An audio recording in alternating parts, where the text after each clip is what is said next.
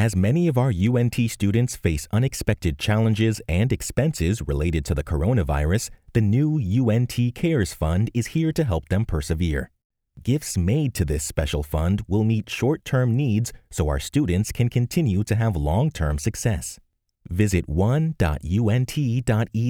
slash untcares to make a gift today. Your generosity will go a long way in helping UNT students stay safe, healthy, and on track to graduate. You're listening to the OLLI at UNT podcast, produced by the Osher Lifelong Learning Institute at the University of North Texas. This podcast features conversations with UNT faculty, other subject matter experts, and lifelong learners in our community. To learn more about our courses and events, please visit our website, olli.unt.edu,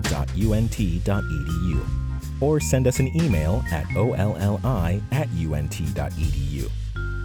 Now let's join our host, OLLI at UNT member Susan Supak. This is Susan Subak speaking at the Osher Lifelong Learning Institute at the University of North Texas in Denton, Texas, known to most of us as OLLI.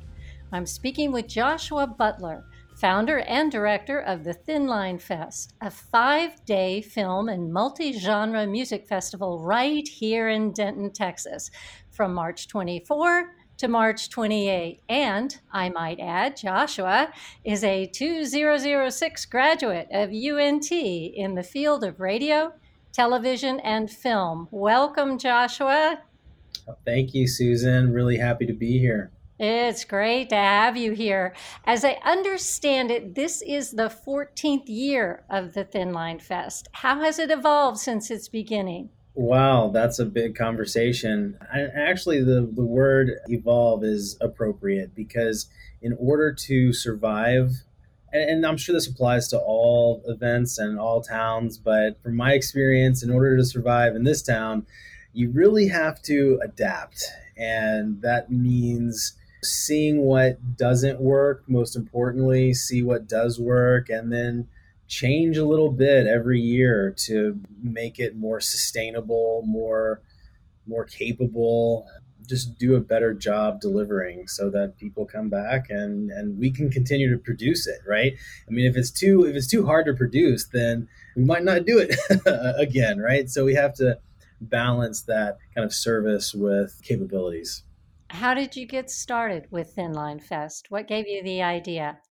Uh, you know, I came to Denton in 2003 to attend film school, and it would it would had been sold to me like a mini Austin, and I had never been to Denton before, so my expectations, I guess, were a little high. I, I learned many years on later that as these things do happen cyclically, the kind of previous group of students had done some things in the film media space locally, but of course, and as always happens, most always happen in, in this town, they graduate. And kind of the energy and effort that they brought goes with them. And so I had come in right after one of these phases. And so there wasn't anything happening that I could perceive at the time to kind of galvanize the film community at the time. I wanted to shoot a music video actually, and wanted to use the union, the student union, one of the ballrooms there because I wanted to build a huge 30 foot green screen, which was a totally crazy idea at the time. I know now. And uh, I went to the student union and I said, I want to use this space. And they told me it was going to be $400. And to me, that was like rent plus at that point. And I thought, what are you talking about? You know, I'm a student, I have money. And so they told me that if I were a student organization, then I would get access for free. So that just got the wheels a spinning, and I went down to the student activity office and I, I found out what I needed to do to create a student organization. So then, you know, I needed some students to come on board. And I needed a faculty sponsor, and so I thought, you know, what kind of organization is needed right now for the film community, the filmmaking students, and that's really how it got started. Uh, and then one of my trips to the student activity office, I saw a flyer for running a concession stand out at the Dr. Pepper ballpark in Frisco.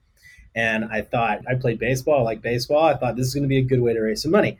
And so I just kind of blindly signed us up to operate a concession stand that required 10 people for the entire season, which was 75 home games. and you know we did it for three years in a row actually. And we raised about $25000 every summer. And it, and it, and it took huge effort. I mean i had to convince beg cajole bribe you know you name it people to come out and work that concession stand. But we always raised enough money to support our activities through the year. And that first year we got a office and we became an official 501c3 nonprofit. And created an official bylaws and, and one of the original goals of the organization was to create a film festival in denton within the following three years. So that was in september of 2004 and then almost to the date uh, to the year three three years later on labor day weekend 2007 we launched the first festival. Wow that was a very fortunate series of events for us. Thank goodness you had the wherewithal and the stick to itness to do all that. Stick to itness. That's that's really what it takes because let me tell you, there's no money in this, right? I mean, this is this is a nonprofit thing. So, and, it, and in order to constantly improve and constantly grow, it takes just tons of resources, both people capital and real capital and so it does really take some perseverance to just keep going, right? Are you the only documentary film festival in Texas? Are there others? Yeah, over the course of maybe 30, 40 years, there have been different documentary film festivals. The one that existed before us was down in Bryan College Station. I think it was kind of a student thing, but they ended in 2002 or maybe it was San Antonio. There was another one in the state, and it, it ended in like 02, uh, 0102. And so there wasn't one at the time in 2007. And, and that was a big deciding factor for us because, you know, I came from a very business background. The family was in retail, and I've done a lot of service type business. And I knew it was important to distinguish ourselves somehow from the really large film, statewide film community. I mean, there's there's like 25 film festivals right now in the Dallas Fort Worth area. So then you consider like Houston and Austin and San Antonio and El Paso and all, all these other towns, and you can just really imagine how many film festivals there are in Texas. So we wanted to distinguish ourselves. It was very important that we were unique. And then also, the University of North Texas was really fun, focused on documentary production at the time the, the faculty and staff there were some very well respected documentary filmmakers, and there was a master's program in documentary film production. So there was already some some energy and history in the documentary world, and so we just kind of built on that. And plus, you know, we wanted something that would would reflect well on the community and on the university, and vice versa. So it seemed like like the right decision. Do you still have the same people helping you, or have your compatriots changed over the years?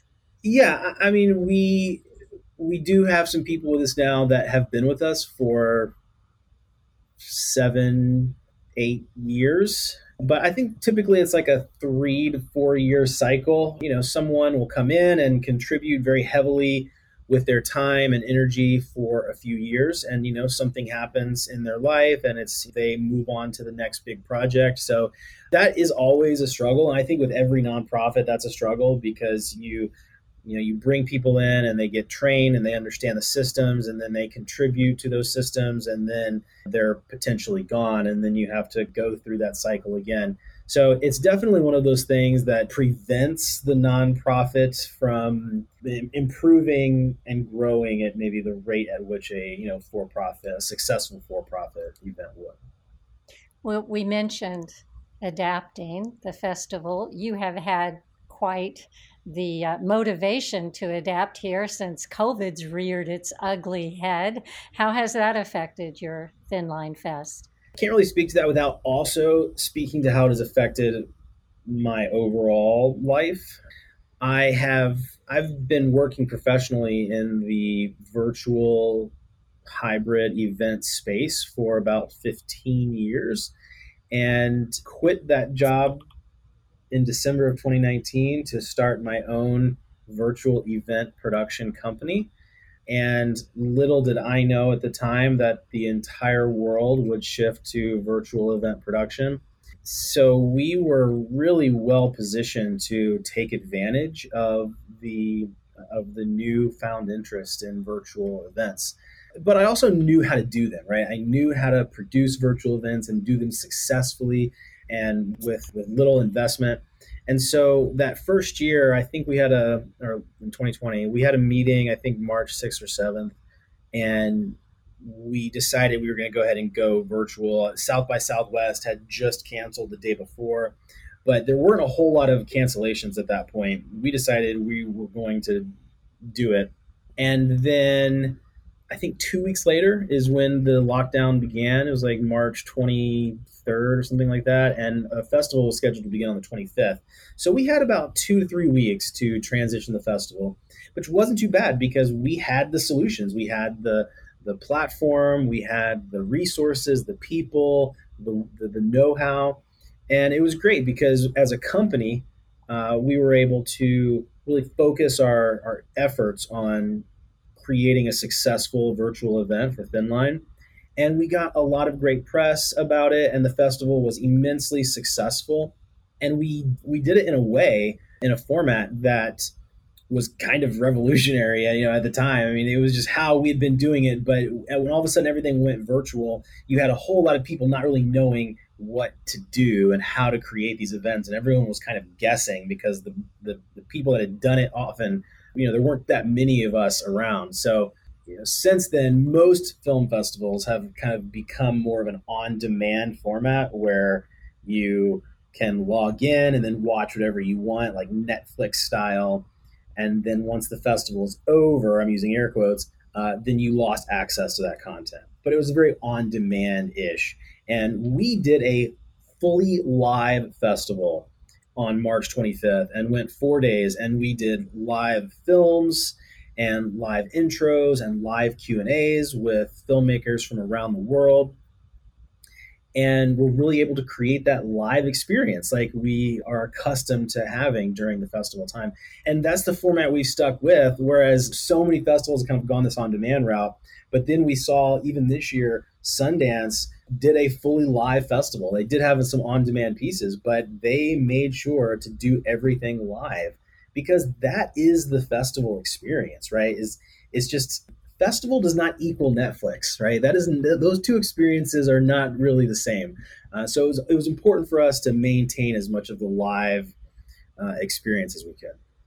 That's awesome. You got to capture that energy. I know exactly what you're saying. That's the fun part of a festival. And I didn't realize, Joshua, you were kind of the go to guy there then for virtual experiences when all this COVID happened. Is it, there has to be advantages to having it virtually. I mean, you certainly can have people join in that aren't really there. They don't have to be in Denton, they can be in Japan and or whatever. And then I'm sure also though there must be some challenges to not having it in person. As you say, there's that energy with a festival.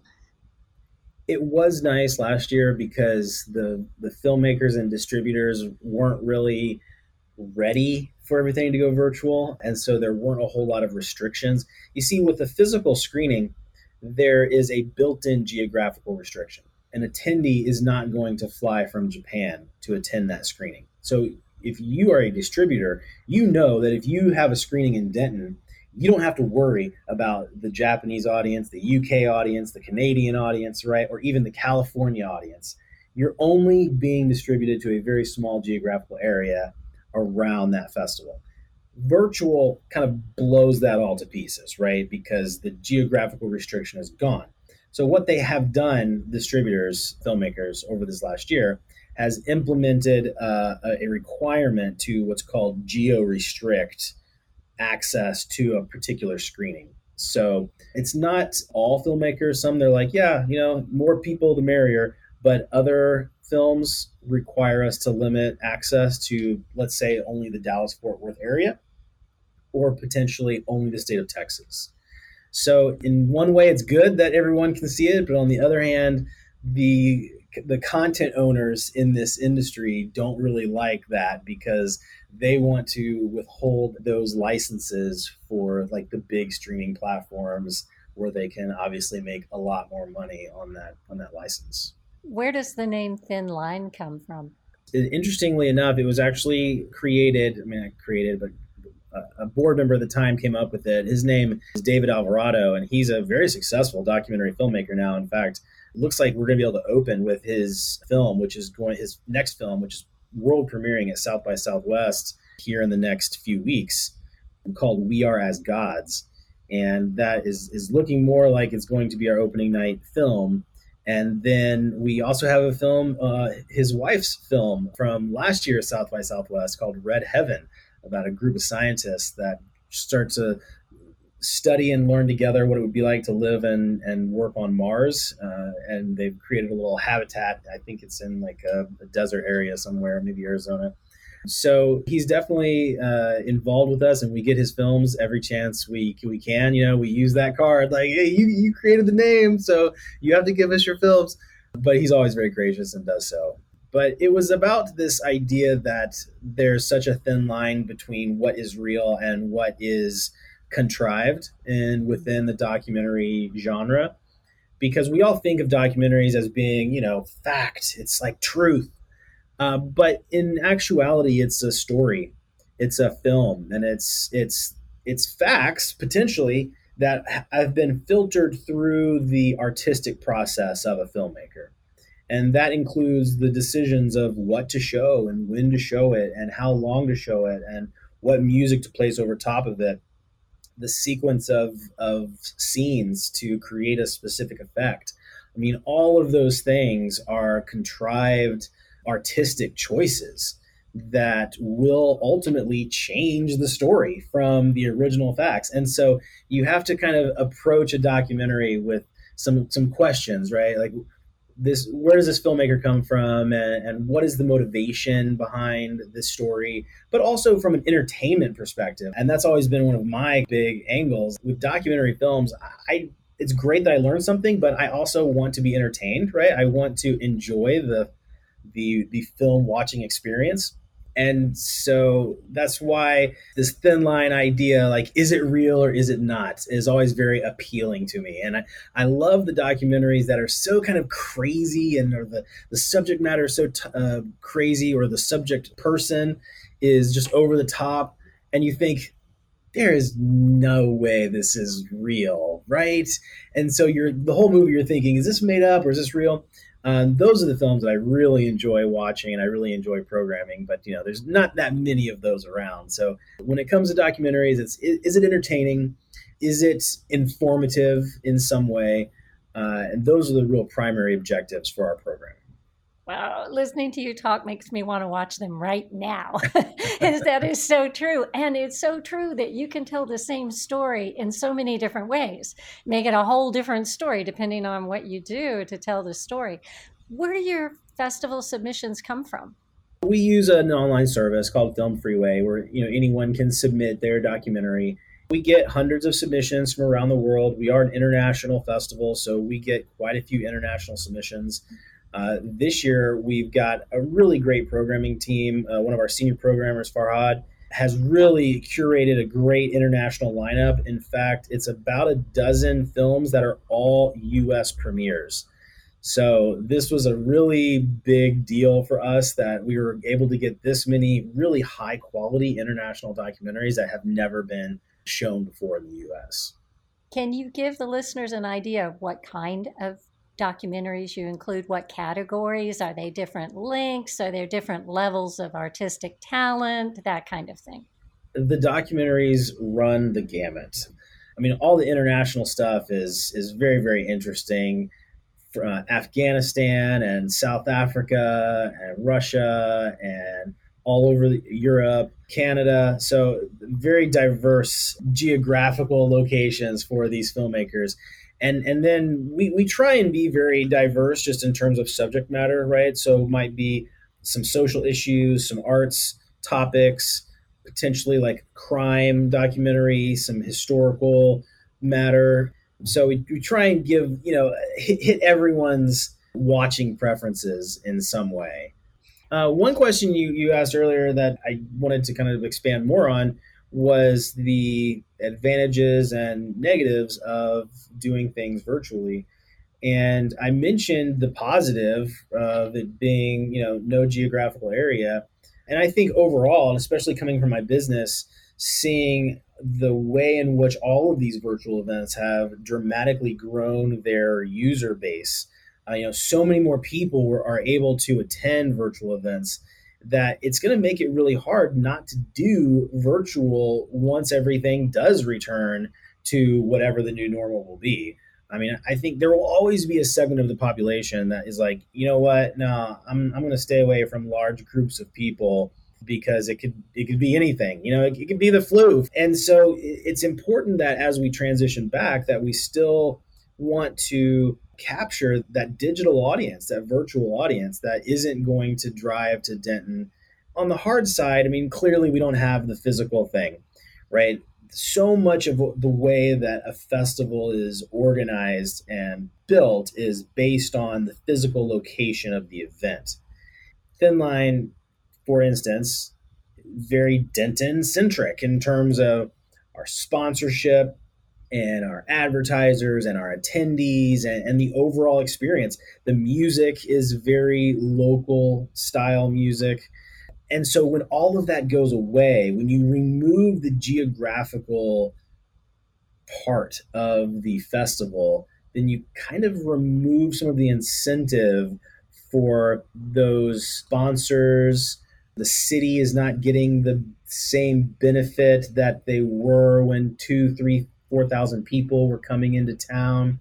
So the festival has to again really adapt and find new ways of, of creating revenue and also to really understand the new economic model because your costs are different. Everything is different in many ways. I personally have enjoyed the transition to virtual. I have found it a lot easier to manage and to execute. You know, we can do more. I don't have this this restriction of oh, I only have one screen. Uh, no, I actually have infinitum screens, right? Like I could do 20 screens at one time if I wanted to. I'm really only limited to people resources, equipment resources, and I happen to have a lot of those things with Falcon Events, my company. So I love the the virtual format, and we're definitely going to continue in some sort of virtual capacity. I mean, yes, we hope to get into a, a theater, and we hope to still be able to have beers with our attendees and the artists because that's that's a key part of the festival. But you know, we're doing some things this year that are going to help us kind of bridge that that experience gap a bit. Last year, we used a platform, an out of the box platform that I have used professionally for a long time. This year, we're actually building out our own web environment to create a virtual event, a virtual festival experience for people. So you will actually click a link to go to theater one or click the button to go to theater two, and all of the content for that day will be streaming in that theater. Uh, and then we're using another tool that is used regularly by events that allows people to it's going to be hard for me to totally explain this is one of those things you have to see and experience to really like know but everyone that enters this environment does so as a video user it's kind of like with zoom where it just assumes you're going to be there in person and have your camera on and your microphone on and you can talk to people and see other people that are there with you so that's what it's going to be like with our music events and some of our VIP filmmaker lounge type things. But for music, you're going to enter a venue. You know, last year we didn't do music because it was like too it was too quick, too hard to, to transition. This year we're definitely doing some music, got like 20, 30 acts. It's going to look very similar to a regular festival where we've got five acts, four or five acts in one show, you know, seven, eight, nine, 10, 11 kind of thing, building to a headliner. And you will go to the venue. No, don't take me literally here. You're not going to a physical venue, but you know, virtually, you're going to go to these venues, either Dan Silverleaf or Rubber Gloves, and you're going to actually see everyone else that is there. And your camera will be on, and before each show and in between each act, you will be able to mingle and socialize with everyone else that is at that show with you. There will be a floor plan, and you can kind of go over to the bar area and sit with eight or 10 people at the bar I'm using air quotes, bar, and have a conversation with them. You can sit at different tables. You can see where your friends are sitting and go sit at a table with them. And when the music performance is going to begin, all of the table conversations they they go away, and everyone has to focus on the presentation, which will be the music performance. So trying to create that that social connection amongst people that happens naturally as a part of a festival experience. So the festival is going to be live. All of the films are streamed live. All of the music, although mostly pre-recorded, will be streamed live. So it'll be like premieres. It will be streamed live. All of the filmmakers will be on for live Q&A afterwards. Even after that, you can go into the lounge and have more one-on-one FaceTime with the filmmakers. We've got all this great music. We're going to have some educational content as well, some panels and some workshops. And it's all going to be accessible, all for free, all through our website, thinline.us. And you don't have to worry about finding a good seat or sitting together. That's right. Absolutely. Uh, we were going to do the whole like social thing with our films as well. I decided against it because I think a lot of people go to movies not, you know, they're not exactly social people, right? They're like, lights are off, I'm going to watch this movie and then I'm going to leave. Music is a little different. And this year we are actually adding the ability to cast. So for the technical people out there, you'll be able to Chromecast and Apple AirPlay uh, the content to the television in your living room or your theater with your surround sound, the, the whole bit. So uh, it's going to be a, a, much higher quality experience than even last year, but just as easy to use and even easier to engage with fellow attendees. And then you have a group of jurors that give awards for your different categories. And now, looking on your website at last year's jurors, you had some pretty big hitters. Are you have the similar jurors this year? And can you talk a little bit about how the documentaries are judged? It is a really great lineup of jurors. So we're super excited to have all these very professional filmmakers and industry people contributing, some past filmmakers, some local filmmakers. So it is a really great lineup and they are going to watch all the best of content and they're going to make their recommendations for all of our awards. Do you still have an award for the Denton connection, the Texas connection? We do. Yes, we are doing a Denton Award this year. Uh, and I've been in communication with Susan, our film programming director, about who are the possible recipients of that award. So uh, we've got some great contenders. And a last minute one, too. We had a film come in, I think. I don't think it's ready yet. I think it's going to be ready like the week before the festival potentially, but it's a local filmmaker and always happy to support our local filmmakers. How does your attendance go with this virtual versus having it on site? Are you noticing that you're having more in attendance? I, I know you just have last year to base it on, so but I'm curious. And you know, it's going to be hard to beat last year because it was so new, right? There wasn't anyone doing virtual at the time. There was one other festival that had done it up in Michigan, and they guessed, and we, you know, executed professionally. And so we were really one of the first ones out the gate. And we were able to keep 95% of the films, I think, that we were going to screen festival, which was huge. And we had a couple films that they were on and off, like, oh, we're not going to sure going to let them screen it, or it's going to be restricted to Texas. But in the end, they decided, you know what? We're just going to let this be open and anyone can attend and so we did some press on it and got it got picked up by two national magazines. This was right as the pandemic began. So people were stuck in their homes, had nothing to do. And this national press really pushed like, hey, you can watch this screening for free at this festival. And so we had 2,500 attendees the first screening, and then we had almost 3,000 attendees at the second screening. And based on our surveys that we took from attendees, we know that for every registered attendee, it represented on average 2.5 people. So they weren't necessarily watching just with themselves, they were with their family or friends in their living room or wherever watching the screening. So we know just from that one film, we had 7,500 unique attendees. And that right there is more unique attendees than we've ever had in the history of the festival. Also to note, you know, there's a bit of a number game happening sometimes with festivals, and it's like it's always the numbers always get bigger and bigger and bigger and bigger and bigger. But we made a decision a few years ago, right, to go free. So what that meant was we were no longer selling tickets on a per event basis. We were registering people for the festival. So we started tracking unique individuals. And the very first year we did that, it was 2017. I think we had 6,500 unique registrants. And that did taper off for the next couple of years. But we had over 17,000 unique registrants at the 2020 festival.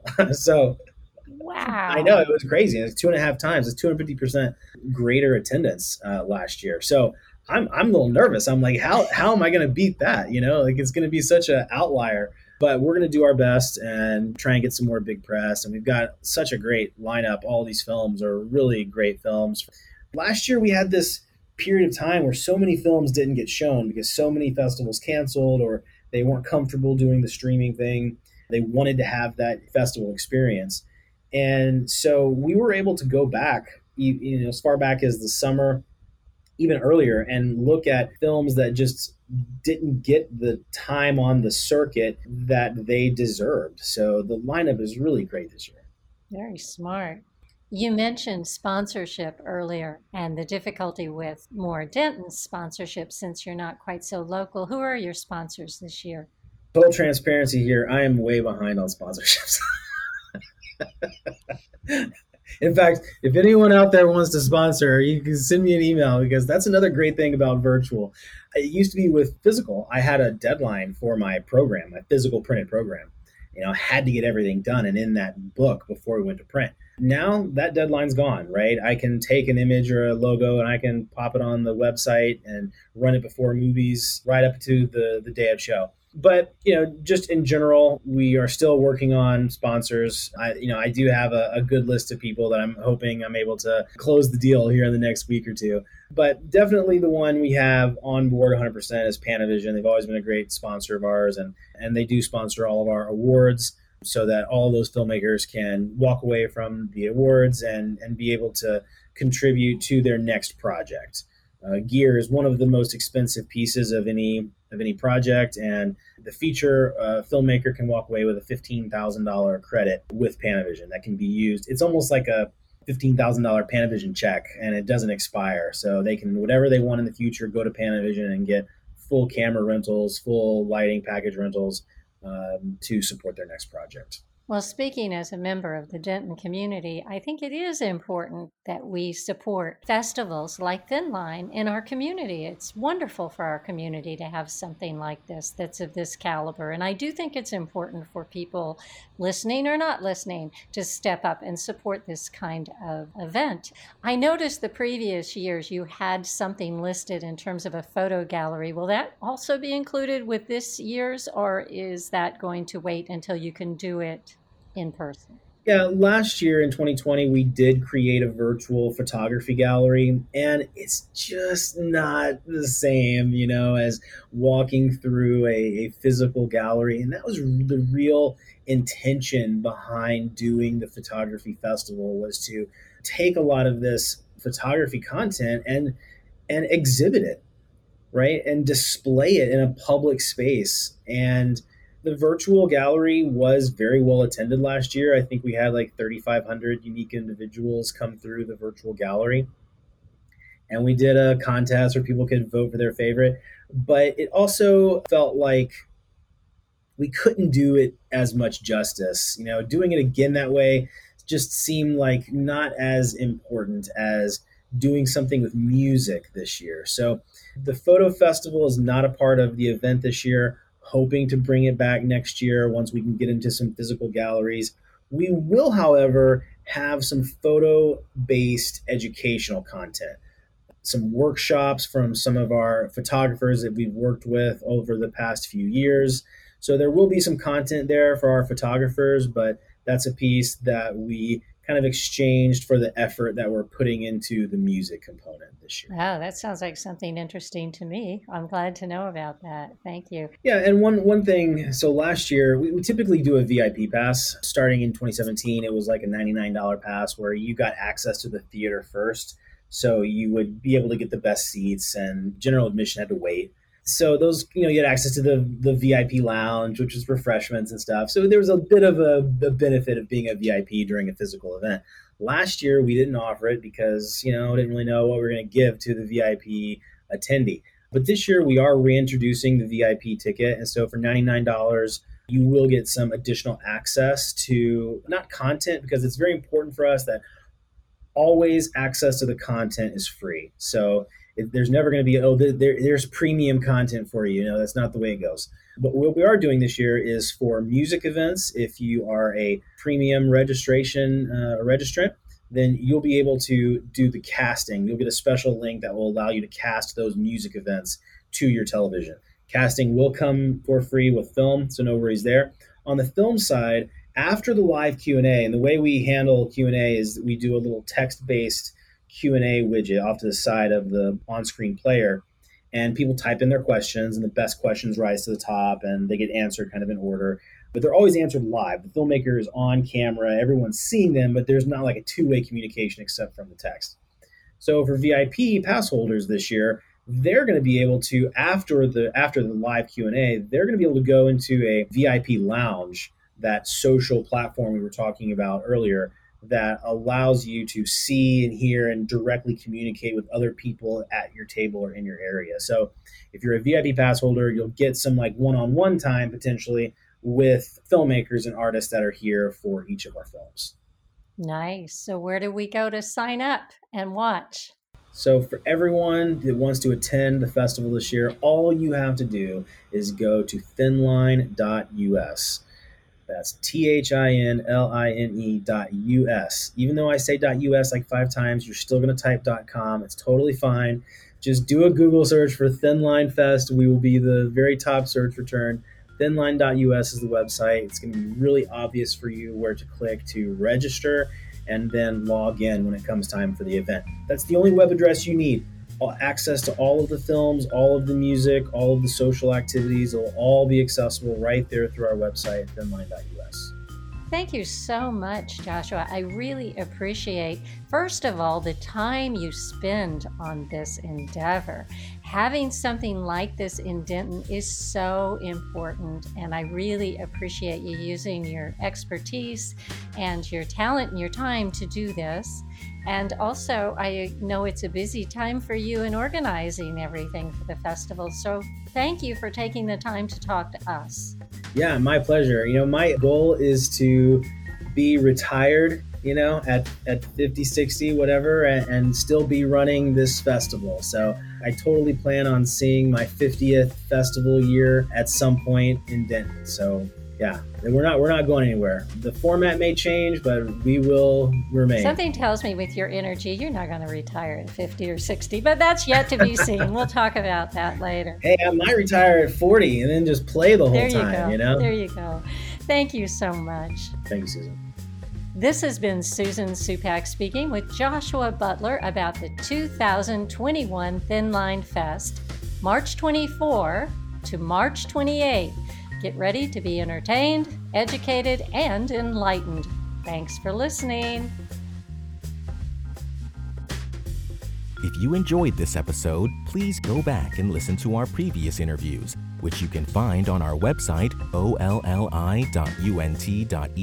slash podcast, or by searching for the OLLI at UNT podcast in your favorite podcast app. While you're in the app, don't forget to subscribe and give us a rating.